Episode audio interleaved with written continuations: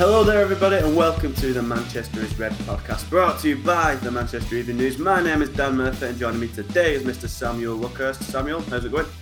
Not bad, thank you Dan. Nice to have you back on.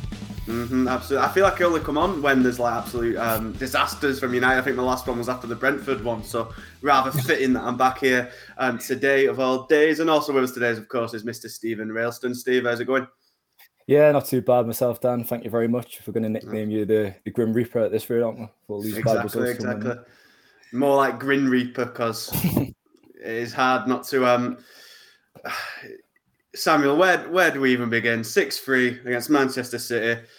I actually don't think it is as humiliating or as much of a crisis as that Brentford game was a few weeks back now. But no matter which way you look at it, it's certainly not good whatsoever. No, the Brentford game was a generational nadir. That game yesterday was never going to define United's season, but you've got to really give them both barrels when they concede six at City. The scoreline flattered them. They must be thanking Antony Martial for ensuring that they only lost by a 3-goal margin. But when you concede 6 goals in any game, however great or poor the opposition, there have to be substantial changes and there has to be a pretty major reaction to it as well. I think one of the most alarming things about the game on Sunday was that United were a hell of a lot worse than they were in March when they lost 4-1 at City and they conceded, I think, in the 5th minute in that game. They only held out for 3 minutes longer with this defeat. And in that game, they were actually in it for an hour. I think it was only until Rashford and Lingard came on with that infamous double substitution that backfired that things started to go all right. But I think it was 2-1 at that point to City only, and United gave a pretty good account of themselves in the first half. But the game yesterday, the players and Ten Hag said it was about a lack of belief, and they did look as though they had a lack of belief. But it's somewhat ironic, I guess, when a team concedes 6 goals, but the defenders aren't the biggest problem of the team. The 4 forwards in the first half were just luxuries. I saw someone say about, United are trying to press too much. I don't know what that pressing was because I didn't see any of it. And if it was pressing, it was one of the most amateurish attempts at it by a top-level team. There was one occasion in the first half where Ake, I think he actually carried the ball into United's half, and United staff member sat nearby to us was absolutely furious that Ake was allowed to do that. And you looking at that at the time, you're thinking, okay, McTominay's going to have to engage him now. But if McTominay does that, he leaves Kevin De Bruyne free, and that is probably, other than leaving Erling Haaland free, one of the last things you want to do against City. The tone was just set from the first minutes. There was that flurry where McTominay put a block in and De Gea made a save. And that all came from a cross where Haaland remarkably was unmarked. And he was the least likely to score in that position because the ball was just a bit too high for him. But sometimes you just wonder what professional footballers are thinking. Wayne Rooney, he is one of the most intelligent talkers about football. I think his columns are a must-read every Sunday, and the top line in his column in the Sunday Times was United need to eliminate the crosses for Haaland. I think 5 goals yesterday were scored from crosses. Say what you will about Rooney's managerial career and the fact that he's managing in the MLS, but he can see that that's the easiest route to Haaland and the easiest route to Haaland scoring. And City ended up scoring 5 goals from crosses coming into the United area. So there was no, apart from Martial's cameo, there wasn't a single positive from that game. The wingers didn't provide any protection for the fullbacks whatsoever. I think that was an interesting point, observation that Paul Scholes made on Instagram this morning, in that there was a time where, more recently, that Jose Mourinho got stick for giving Eden Hazard stick for not tracking back and mucking in with his fullback. That is a prerequisite now. I think everybody acknowledges. You see City's players do it. They work like demons. They are whatever the third, whoever the opposition. You just look at Guardiola. They cannot satisfy him enough. He is, apart from when he's celebrating the goals, who gives the impression that his team are losing because he is striving for perfection that, although it might be unattainable, he is always trying to attain it. And United, unfortunately for them, in recent years, it must be something in the water there. You put forwards in that team and the work ethic is just not what it should be. And it's poles apart from City, but City are poles apart from United in just about every way. And I mean, that was a pretty serious dosage of reality there yesterday, in that one team had spent £225.4 million on strengthening their squad in the summer. And although they set up looking quite bullish, the team was as expected. They were worse in every single department. And some of them, frankly, just looked absolutely petrified of playing against some of those City players. Yeah, absolutely. Couldn't have summed it up better. But like Samuel, I don't know. I'm sorry, Samuel. Stephen, too many S's. Stephen, I don't know what the thinking has been on the red half of the MEN's podcast. But over on the City side, before Sunday last week, Joe and myself, we were kind of optimistic about United's chances. They came into this game, 4-game winning streak, 2 wins against Arsenal, who are still top of the league, lest we forget, and Liverpool, who aren't quite the Liverpool of last season, but still a big scalp, no doubt about that.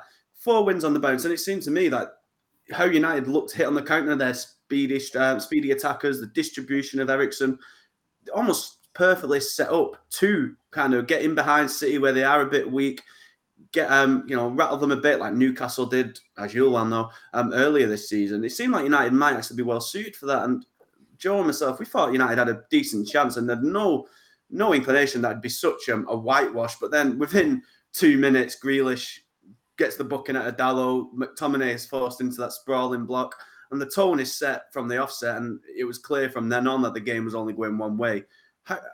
It seemed such a stark contrast to how United have been playing recently, then going into this, and they seem to have forgotten all the progress they've made over the last few weeks after that Brentford game.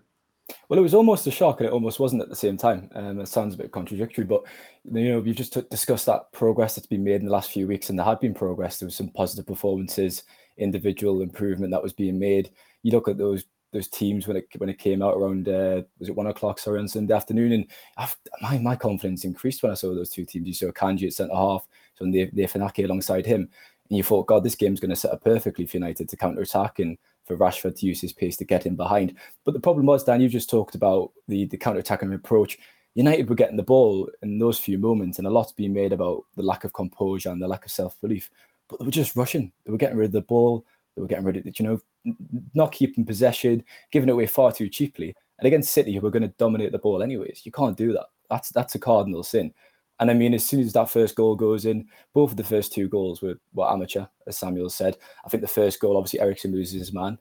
But from that point, I think Varane's there. I think this was picked up on Match of the Day as well. He looks around and maybe he should say, look, Eriksen, you come in, or, Dalot come across the dangers here. And that doesn't happen, obviously.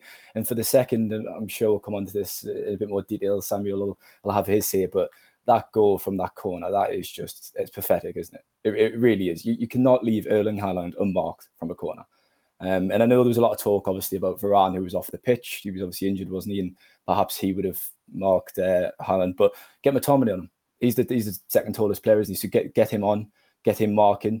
There's no excuse for that. It's just the basics. And once you got 2 goals down against City, I mean, they were excellent from the first whistle. They were really on the ball yesterday. And the game was kind of gone at that point. Yeah, absolutely. I mean, as you say, I think it kind of comes to the big talking point. I think you're spot on. City's team comes out, and if you're not watching City regularly, you probably don't realise how well Akanji's been since he's come in. He's been amazing, really good, and for 15 million, and he continues that. Exactly, absolutely, because he wasn't even that good at Dortmund when he's come into City and settled in brilliantly.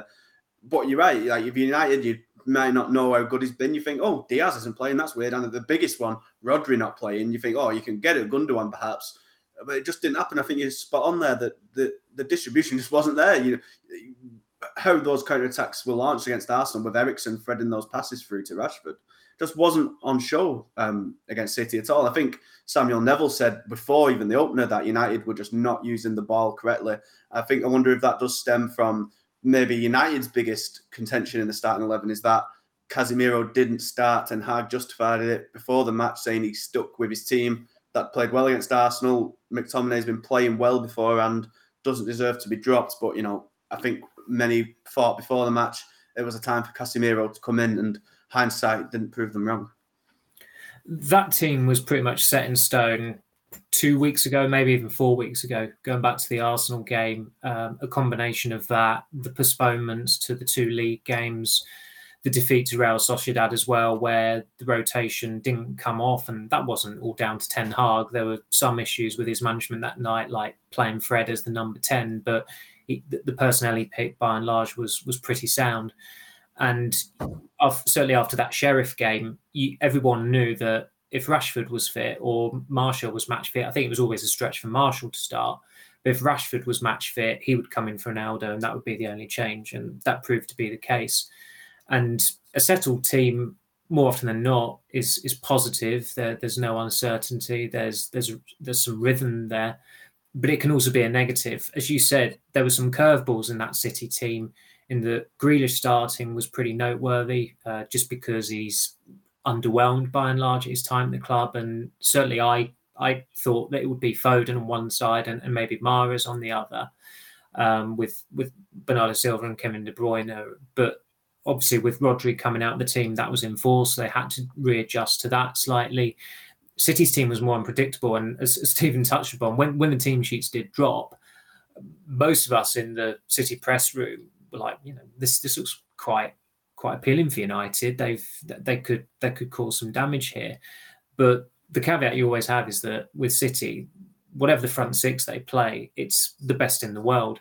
And United just could not contain them whatsoever. As far as the McTominay selection was concerned, I saw some United fans, or I was alerted to some United fans saying, oh, we've won with him, why should we change him? If a Formula One car is slow and cannot keep up with the other car and knows it, they will tweak the engine. What Ten Hag did was very, very naive, because he should have had Casemiro preparing, integrated into the team weeks ago.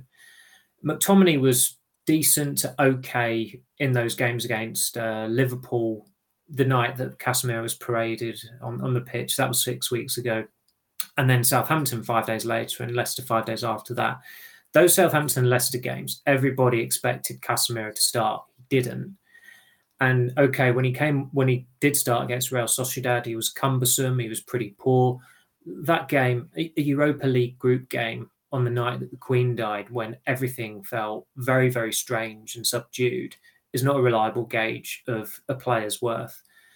And it was just naive from Ten Hag, I thought, in that you go back to Ferguson's days and he would pick out a certain player, make a beeline for him weeks before a big game and assure him, you're not playing in these 2 or 3 games coming up, but you are playing in this game because you're my big game player, or I've got a big role for you in that day. And United have not been associated with forward planning since his days. And when you go to City and you do not have a defensive midfielder, the chances are you're going to be in trouble. And people can say, well, you know, Solskjaer went to City and won 3 games with pretty much an identical game plan to Ten Hag yesterday. This is a better City team than those teams. They've got Haaland now. I know it's a very simple thing to say, but they have got a striker who looks like he's been built in a lab. There are no weaknesses to him whatsoever. They have got world-class defenders. They've got world-class fullbacks. They've got world-class midfielders. They are, you know, it's pretty overwhelming, the sheer might of that team. And you have to have a contingency plan to counter that. United didn't have that. And the con of playing 4-2-3-1, which is a formation that Ten Hag has settled on. I mean, a lot of people have said, why couldn't you play Casemiro and McTominay? Ten Hag was not going to entertain that. Eriksen has been one of United's best players so far this season. He has to play. He's not dropped Fernandes yet. Fernandes has been, up until yesterday, he's had a reasonable start to the season. The Arsenal game was his best performance in years. So it's always going to be one of Casemiro and McTominay. But by not playing Casemiro, he'd already played him out of the team. And everybody knew it was going to be McTominay starting yesterday. But as I said, in terms of that system of 4-2-3-1, if the forwards are not mucking in, that is a big problem, because you leave the midfielders isolated Eriksen, you know, his durability, understandably, is going to be questioned at points in the season, and that's as much out of concern as anything because of what happened in Copenhagen last year. But you've got to look at the wingers, and Sancho has never been great at tracking back. Antony, I don't think that's going to be necessarily part of his game. That's going to be something he has to adapt. He has got a bit more. He's got time on his side. He's not played in England yet. But when you've not, the trouble United had yesterday is that during these four games where they've won, there have been caveats to them. They've been wins underpinned by pragmatism or breakaways, but they played as a team, which was hardly ever the case last season. Yesterday, they were not a team. They were disjointed, and there were too many individualistic performances, and most of them came from the forwards. And as bad as Malacia was, and I can remember how abysmal Patrice Evra was in his debut in that first half at City back in 2006, and Malacia was worse, but he was not helped out whatsoever by Sancho. And it took me back almost 2 years ago to the day to Spurs' 6-1 thrashing of United, and I was told one of the main tactics from Spurs that day was that the phrase that was given to me was that United's wingers don't like to defend. So it was get at the fullbacks because they were isolated. And that's what Tottenham did. They scored 6 goals. You saw City yesterday, the way they got at the fullbacks. They scored 6 goals as well. Different managers, but pretty much the same outcome. Yeah, definitely. I mean, I think you're right. I mean, as I said earlier, the tone was set so early on with Grealish just running at Dalot, getting that book in.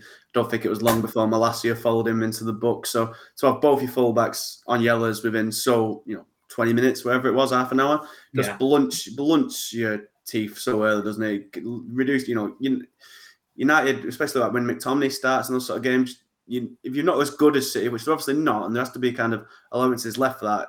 City are miles ahead of everyone, and there's no shame, apart from them being your City rivals, of course, of taking a beating off them because they're going to beat everyone. That's, they've got the best strike in the world added to the team that was already the best in the world. It's ridiculous.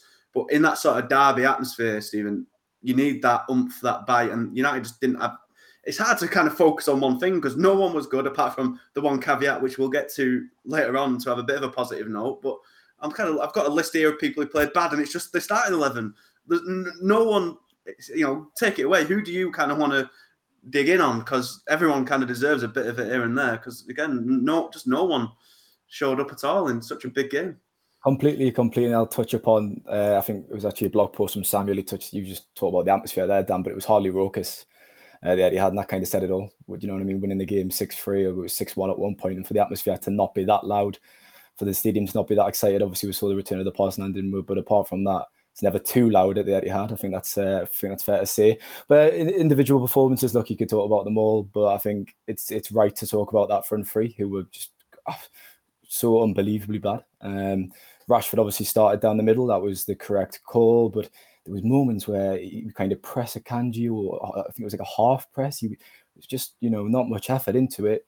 And Akanji would step out. And I think that Samuel alluded to that before. I think it was Akanji who stepped out with the ball. And you can't give City centre-backs time to do that. And Ake was doing that. And it was creating overloads on the left, on the right. And they just pick up the passes. And that would leave Malacia. I think it was 2-1 against Foden. And City were obviously going to exploit those areas and get loads of joy from that wing. So, and then you've got obviously Sancho as well and Antony, who were both very poor. And that kind of set the tempo from the start. You've got to, in the front line in these games, you're not going to match City with your talent. You've just discussed that, Dan, which is fair enough. Man-to-man, United are inferior. That's the fact. But you've got to go there and you've got to put in a spirited performance and you've got to put yourself about. And United didn't do that. And that's the basics, isn't it? That's, you know what I mean? That's the start of the match. You've got to do that from the first whistle. Sancho, he's in danger of becoming a 73 million flop. He just keeps regressing to these kind of performances. And we keep giving them chances. He keeps having maybe one or two few games where he'll take on a few players or have a few good moments, but they're far too fleeting. I understand, obviously, it is hard to reach those levels consistently when you're in a struggling team.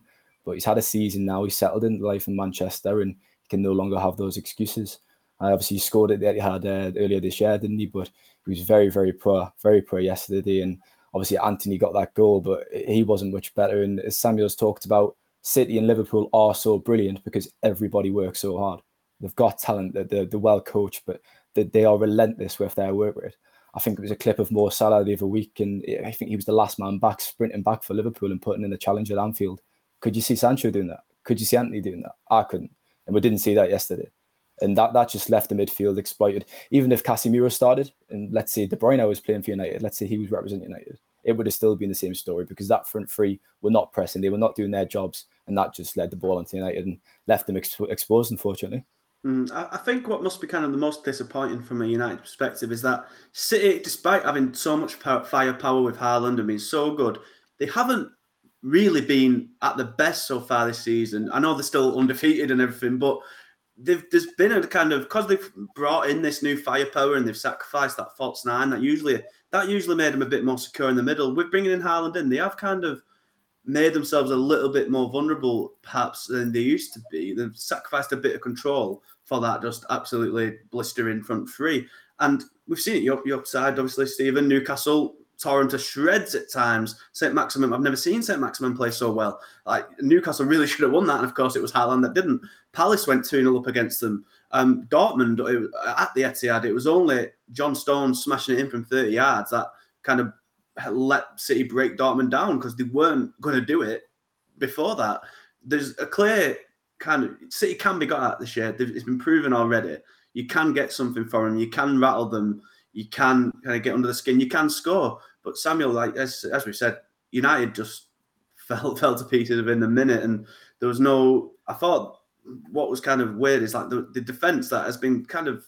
3 clean sheets in the last 5 or 6 games, has it been? Like, it's been developing a good partnership, and that consistency has been good, but it seemed like Martinez and Varane had never met each other at points. Like, the communication seemed off to me, just gaps appearing everywhere.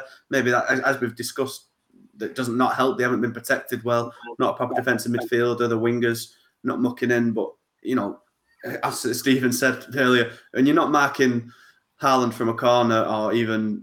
in open play, you're just kind of begging for trouble, aren't you? Before the first goal even went in, Ten Hag was so concerned by United's how deep United were that he was coming out of this technical area to shout at them, try and tell them to move higher up the pitch. And then looking at Foden's first goal and City's first goal, I think Varane's in the 6-yard area when the ball goes in. City pushed them almost as far back as their goal line. United were that deep. So even inside the first 5 or 6 minutes, whatever it was, Ten Hag noticed that there was a big problem with how withdrawn United were. And I don't think, had Varane stayed on, that United would have won that game or recovered necessarily. That I still think they'd have got beaten. But you still can't underestimate, I suppose, the how great of the scoreline was, or certainly by City scoring 6 goals. After Varane did get injured, he gets injured at 1-0. He's off the pitch because he's had treatment for the corner that Haaland scores from. When Ten Hag was, it was quite amusing in these post-match press conference, when Ten Hag was asked about Christian Eriksen marking Haaland at the corner, he said, Christian Eriksen marking Haaland, like he seemed to be the last person at the Etihad to be aware that it was Eriksen on Haaland, and he confirmed, unsurprisingly, that wasn't the plan. So that's probably a flaw in the United players' game management, that nobody's actually able to tell someone or say to Scott McTominay, look, the big man's off the pitch at the moment, so you've got to be on Haaland because you're tall. There's just no organisational nous there at all, which is another concern, and was something that I think United fans had hoped that Ten Hag had addressed, in that he said how much of a leader Varane is, and I think some players have taken on different types of leadership roles so far this season, but it was always early days, and certainly September was not the time to judge United, and October isn't either, but there's enough to be concerned about already. And going back to your point about City having some tight games this season, this is exactly why it's why heads need to roll at United for conceding 6 goals. Crystal Palace should have been 3-0 up at City, and would have been, but for some dreadful officiating. Dortmund were 1-0 up and were they had that late capitulation because the goalkeeper for some reason decided not to save John Stones' shot, and Bournemouth only lost 4-0 at City. Newcastle have taken a point off City, albeit at home, and the same with Aston Villa as well, when Villa were 1-0 down and managed to rally and get an equaliser in that game. So there's no excuses. There were no excuses whatsoever for the way United performed, particularly in the first half. I mean, the second half, the game was already over and done with by that point. It was just a matter of how many City would win by. But the first half was almost unforgivably bad, particularly when you consider that it was only 6 or 7 weeks earlier that United were thumped 4-0 and trudged off at half-time 4-0 down at Brentford. Yeah, definitely. And, you know, we've kind of mentioned Haaland. I think we have to kind of give the guy some credit in as if he's had enough. You know, it's the first time United have been on the receiving end of him, the first time they faced his wrath, and he got 3 goals and 2 assists as well. The complete package, Samuel. And I'm sure, I've no doubt there'll be stories going around about how United kind of came close to getting him before he went to Dortmund back in January 2020. Some people who might not have been following it as closely as, well, of course you were back in that time, might be wondering why United didn't do it when it was so obvious he was destined to be the world's best striker, if he wasn't already at that point anyway. But, you know, why don't you kind of fill in those who might not know quite why, you know, it wasn't quite as simple as United turning him down because he wasn't good enough, was it? There was a good reason why at the time United didn't sign Haaland, even if they might well be regretting it now. Well, people who know the family were always adamant that he was going to go to Germany because they just thought that the Haalands thought that Dortmund was the ideal place for him for the next phase of his career to develop. But they were extremely receptive to joining United, and you know, the discussions were relatively advanced as well. Marcel Bout, who was the head of global scouting, went to watch Haaland in person, I think in Red Bull Salzburg's last Champions League group game against Liverpool that December. I think Solskjaer visited him as well, maybe a week later or later that week. But ultimately, United's mistake. At that point, it was unclear whether how involved Mino Raiola was with Erling Haaland. And United tried to sidestep him and deal with Jim Solbakken, who is Ole Gunnar Solskjaer's agent, and had also facilitated Haaland's move from Molde to Salzburg in 2018. And of course, that didn't go down well with Raiola, who pretty much ensured that Haaland would not go to United. And earlier that year, I mean, Raiola's relationship with United was very frosty by that point anyway. And earlier that year, he tried to engineer a transfer for Paul Pogba to Real Madrid. And he gave a pretty incendiary interview in the month that Haaland actually joined Dortmund to the Daily Telegraph, where he pretty much tore into United over a number of things. But ultimately, it came down to the release clause that obviously ensured that Haaland left when he did early this year. The family wanted that inserted into the contract, whichever club he would have joined. And United also blamed the agent's fees, which is a classic. I mean, they've done that before. When they've not signed a player or not gone for a player, agent's fees is always a convenient excuse. So that was another issue. And then, you know, when Ralph Rangnick was even interim manager last year, he was, you know, unsurprisingly urging them to go back in for Haaland, but everybody knew that they were never going to be in for him. Because they're not in the Champions League this season, and also they refused to deal with Raiola by that point before he died. Whereas Manchester City actually sent some staff members to Raiola when he was in hospital to progress discussions and negotiations. I always thought it was clear in the summer of last year, particularly after the Kane deal didn't materialise, that Haaland, everyone knew he was going to leave this year, and it was going to be for one of two clubs, and that was always going to be Manchester City or Real Madrid. And of course, he's gone to City because, as he says in the documentary that was filmed quite recently, there was an expectation that Real Madrid would sign Kylian Mbappe. Brighton's Caicedo, sorry, Dan, comes to mind, doesn't it, Samuel? When you talk about agents' fees as an excuse. Yeah, Caicedo was another one, and there was an even more.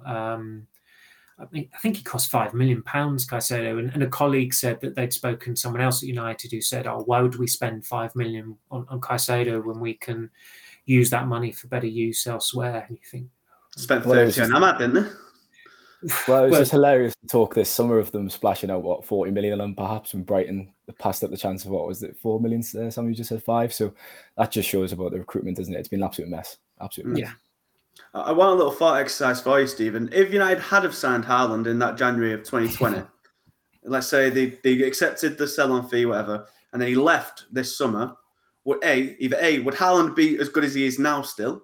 Or B, or would he have been like corrupted by United? Or B, where would United be if they had signed him? Would they be better off? Even if they still lost him, and if he went to City or Madrid, either way, would United have been better off accepting all the fees, accepting the sell-on clause? Would they be better off if they had have done it? If Haaland had joined United, Dan wouldn't be having this conversation. United would be treble winners, and it would be paradise at Old Trafford. You know, this that result wouldn't have happened on Sunday. I think we're talking about mentality before. You talk about Haaland's mentality in the interviews he does pre-match and the way he talks about scoring goals and whatnot. He is an unbelievable player. But on the subject of mentality, I kind of just wanted to add on that point before we're talking about the high lying of United, the very deep lying of United, how deep they were and their approach to the game. And I don't know whether that is kind of insecurity in the dressing room or the mentality. Samuel sent me a message before the players came out and discussed a lack of belief in the game, and Ten Hag kind of blamed that as an excuse. But I can't see Ten Hag obviously was going to approach the game with a pragmatic style and that they were going to play a bit deeper. But I couldn't have saw him this week telling them to play that deep and to play, that passive. I don't think that would have been in discussions. But it was from the first whistle. They were sitting far too deep and they weren't pressing and they were sitting off. So whether that is in that dressing room, do you know what I mean? After last season, I think a lot of players might still be struggling with confidence, and it's spilled over into this campaign, unfortunately. Yeah, I think it's worrying. Like, as I've said earlier, there's no shame in getting battered by City, but there's a shame in conceding 6. You can go 2-0 down within 20 minutes, but at that point, that's when you go, right, you shut up shop, you consolidate, you don't go and concede another 2 in the first half, because it's just ridiculous. Because imagine if they actually just, right, we've lost this half here now, let's just keep calm, tighten up, stick on Alan, don't sacrifice everyone else, get everyone back in, stay tight for whatever it was, half an hour left, and keep it tight. Go in second half, Antony scores when it's only 2-0. It's a completely different complexion, but as you say, they just completely capitulate every time. But as we said, there was one positive, Stephen, and that was Martial coming on. It's his first, only his second appearance of the season, and he scored twice. It was like, it softened the blow. It saved a bit of face. I think even United fan players got a bit of an applause off the pitch afterwards, which was surprising considering half of the fans left at half time, and absolutely no blame there whatsoever. But he scores quite an instinctive header. I think City had called the dogs off at that point and turned off a bit. But he steals in, gets a good header and a brilliant penalty. And that, if nothing else, that is a bit of optimism, because he started pre-season so well. Then, of course, they got injured at the start of the season, came back for that Liverpool game, set up the second goal, was a really bright cameo there. And he's done the same here. It looks like might finally, at long last, be getting that Martial back again, because he certainly seems more suited to playing that striker role than Rashford in the brief minutes we've seen. I'd always err on the side of caution with Martial, of course, but no, he deserves a lot of credit for that. Last season, obviously went on loan to Sevilla, struggled, had a few injuries, enjoyed a good pre-season, looked very sharp in Australia and Thailand, and he's obviously been injured again this season. But when he has played, he has looked good. And that penalty was generally world-class. I've watched it a few times now. It was breathtaking. It was top right corner, fantastic penalty. I think next week at Everton, this weekend on Sunday night at Goodison Park, I'd probably start him through the middle. I'd probably start him up front. I've always thought Rashford was better off the left, especially after such an ineffective performance on Sunday. Mind you, you can make the case of Rashford to be dropped, but that's probably another conversation. But I'd personally start, if providing he's fit enough, obviously, Martial, I'd probably start him on Sunday. And Sammy, would you agree with that? I probably would at this stage, yeah. I've never been convinced by Rashford as centre forward. I think it's still an issue for United that some debate his best role. That debate ended about 3 or 4 years ago. He's left winger, and there's certainly merit in starting Rashford on the left and Martial through the middle against Everton and dropping Sancho. I'd be surprised if Sancho and Rashford both start, as I would be if both of them go to the World Cup. I think there are too many obstacles in the way of them as a duo somehow to get in that England squad. I think it's going to be one or the other or none at all. So at this stage, I think that Ten Hag put Martial through the middle in pre-season. He had a very, very good pre-season. His two competitive appearances so far this season have been excellent. His contribution in the second half against Liverpool was particularly pivotal. That was possibly the best performance from Martial in a couple of years for United. And I think his goals on Sunday were his first for United exactly a year to the day, and he only got one for United last season. So it's been a slow start for his season, but if he starts in Nicosia, which you would expect, hopefully United have got that game won reasonably comfortably, so he can come off after an hour and then start at Everton on the Sunday. And Everton are the team he scored more goals against than any other opponent. I think he's got seven goals against them. So it's Goodison does tend to be a happy hunting ground for him. Have you got hope, Samuel, that he's finally going to kind of realise his full potential, or at least get back to good form? Or is it going to be like another false dawn for him? Because there has been quite a few. There have indeed. I mean, the talk of potential with Martial just seems quite misplaced, because this is someone who turns 27 in December. I always go back to it was typical Dutch manager, somewhat appropriately, but Ronald Koeman that time, when he scoffed at the suggestion Ross Barkley could still be regarded as a young player. And I think Barkley was 23, 24 at the time. But he was right in that he played enough professional football that protection, that shield had been revoked by that point. And certainly Martial and Rashford in football terms are not young. Martial is into his 8th season with United. Rashford the same, albeit his first season started in February. But the young card that those two could play expired a number of years ago. And with Martial, it is interesting because, like Rashford, he's played his best football United from the left wing. But he did have a good and I'd say an underrated season as the centre forward in 2019-20. He, I think, ended up with 23 goals that season. But he had that knack of actually salvaging some really poor anonymous performances with a goal. And any striker would tell you that's an enviable knack to have. If you're scoring important goals without having a good overall performance, you're doing your job.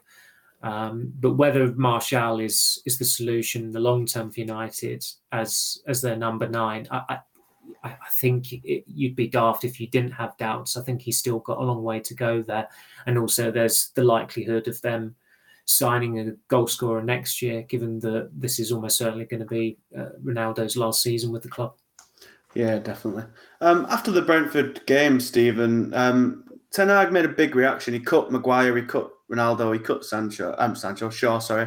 Big reaction. There was an appropriate response. What reaction does he have to do after this one? Because it's a big month, October, a tough run of fixtures. Well, Eriksen said they were having a meeting today, didn't they? I think after the match, so God knows what's been said today, Carrot, and hopefully some home truths have been said, because that needs to happen after yesterday's performance. Obviously, we're recording on Monday afternoon. But yes, obviously, there needs to be a massive response. Multiple changes need to be made in personnel. You can't put that same team out. You simply can't. Like I say, I think I'd personally, Sancho would come out of the team for me. It might be a bit harsh to drop Malacia. So kind of people talk about that on Twitter after one. Obviously, it was a nightmare performance. But I think I'd make a statement. I think I'd bring Shaw in. I think I'd give him a chance. Obviously, Casemiro, we've talked about him already. He has to come in. There'll be something really, really wrong, something badly wrong if Casemiro doesn't start at the weekend. I think you get very, very short odds on him to start. I saw someone suggest actually today that, look, if I think I said it earlier, actually, if obviously Frankie de Jong comes in the team, he'd be starting straight away, wouldn't he? Casemiro wouldn't have been on the bench. Sorry, de Jong wouldn't have been on the bench for a month. But look, the players that you get that in training again, they've talked about the self-belief. They've got no excuse. Everton, they've not been very good under Lampard. They're making steady improvement this season, but you've got to win that game if you're Manchester United, especially after a result like that. Yeah, definitely. I mean, I say October, it's shaping up like a pivotal month, Samuel. Everton, they're not exciting or good to watch, Stephen, bang on, but they actually have got the best defence in the league this season at the minute after the 3 goals City conceded on Sunday. There's fixtures against Everton, Newcastle, Spurs, Chelsea and West Ham coming up, Samuel, intersected with Europa League ties. It's a big month, and if United, I think it's going to be, as I say, it can't be judged on the season in October, but I think we'll get a good understanding of where they are headed at the end of the month, especially when that gap for the World Cup will be coming just a couple of weeks after that. Goodison is never a great place to go after a European away, as well as United know only too well from recent history. You go back to that Easter Sunday burial they had in 2019 when they lost 4-0, and you thought, how could it get any worse than this? And then they've made a habit of conceding the minimum of 4 goals on over the last year. I think that was the 8th game yesterday that they shipped at least 4 in one game. But I mean, I didn't know that when you said about Everton's defensive record. I mean, it's pretty remarkable. I think a lot of people quite understandably had them down as relegation fodder at the start of the season, and they may still be. But to have only conceded 7 goals is, is staggering, really. I mean, they're 11th in the league. I knew that they'd obviously responded well to those 2 opening defeats, and Lampard's made a couple of pragmatic signings that have shored things up, and they've got some good professionals there as well, which he no doubt values. And also the time of it is pretty inconvenient and interesting. 7 p.m. on Sunday. Goodison Park is one of it's a ground for the purist. It really is. It'll be a shame when they do eventually make that move away. I think in 2024 it's due to be, so it's not much longer that they've got at Goodison, but it can be one of the most raucous grounds in British football. And Everton are obviously going to have the benefit of 8 days preparation. United have got their midweek game in Cyprus, so it's a huge month. It shouldn't normally be this way in October, but you only have to look at last year, what happened in October and how much of an impact that had on United's season. That was that was certainly the beginning of the end of Ole Gunnar Solskjaer's tenure as manager. I'm not saying for one minute that's going to be the case with Erik ten Hag, not at all.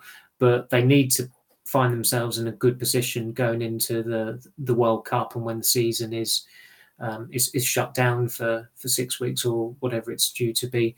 And I suppose with the City result, he's just got to draw a line under it now and try and make the substantial changes to ensure that United start playing the way that he wants them to play, because they haven't been doing that. They weren't doing that in the 4 games that they won. As I said, it was pragmatism, it was counter-attacking play that underpinned those wins. And look, they needed points on the board after the Brentford debacle, but they've, it does feel a little bit like they're back to square one with this thrashing by City. Do you think United's players are good enough to do what Ten Hag wants them to do? Like, I felt like the way they abandoned it after 2 games, it's because De Gea can't pass it out as from the back. He can hardly leave his 6-yard box, as we know. He wanted De Jong to do. I know Eriksen could do a kind of good imitation of it, but he wanted De Jong for that specific role. Do you think he kind of can play how he wants to this season, or is it going to be a pragmatic approach? At least till January, when he can maybe get in some new heads. It will certainly take him time, and I think that the notion of January spending is a little bit fanciful. I think something major would have to happen to prompt that, when they've just spent £225.4 million, or certainly committed to spending that much. It's almost like you want your cake and eating it, and you want the crumbs as well. How much do you want at that point? You've got to try and bed players in and get them buying into your ideas and executing those ideas. The point about De Gea is a salient one. I feel uneasy on a weekly basis, having no choice but to pick him as the goalkeeper. I think he's stagnated. He has metaphorically stood still. I think it's very obvious in almost every game that he plays in. He's still possibly the best shot stopper around the world, but goalkeeping has evolved, and I don't think it's beyond the realms of possibility that United will be trying to get in a new long-term goalkeeper next year. It'd be interesting to see what happens there. I think there are some players that are completely aligned with what Ten Hag wants. Obviously, he's made key signings, but that's why Casemiro sticks out like a sore thumb. He's the only one who doesn't have a clear connection to Ten Hag.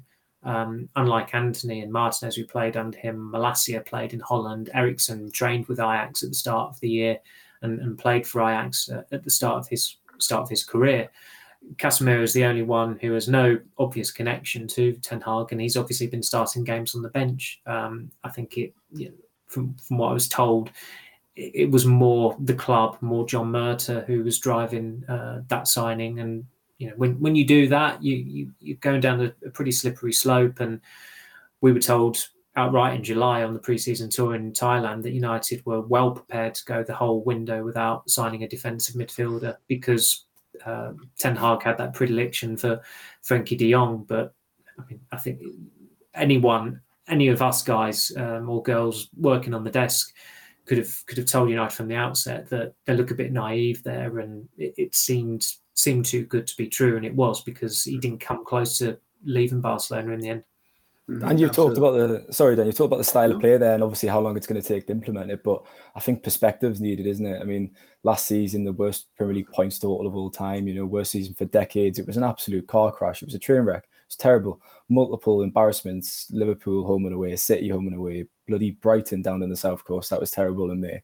So look, it is going to take time. Football fans these days want everything now, and that's just kind of the day and age we live in. But look at Arteta, for example, at Arsenal. I mean, that first season, look, it is going to be a bit transitional. There is going to be bumps in the road. But Ten Hag needs time to get it right, and hopefully eventually will come good. Yeah, I agree. Completely agree.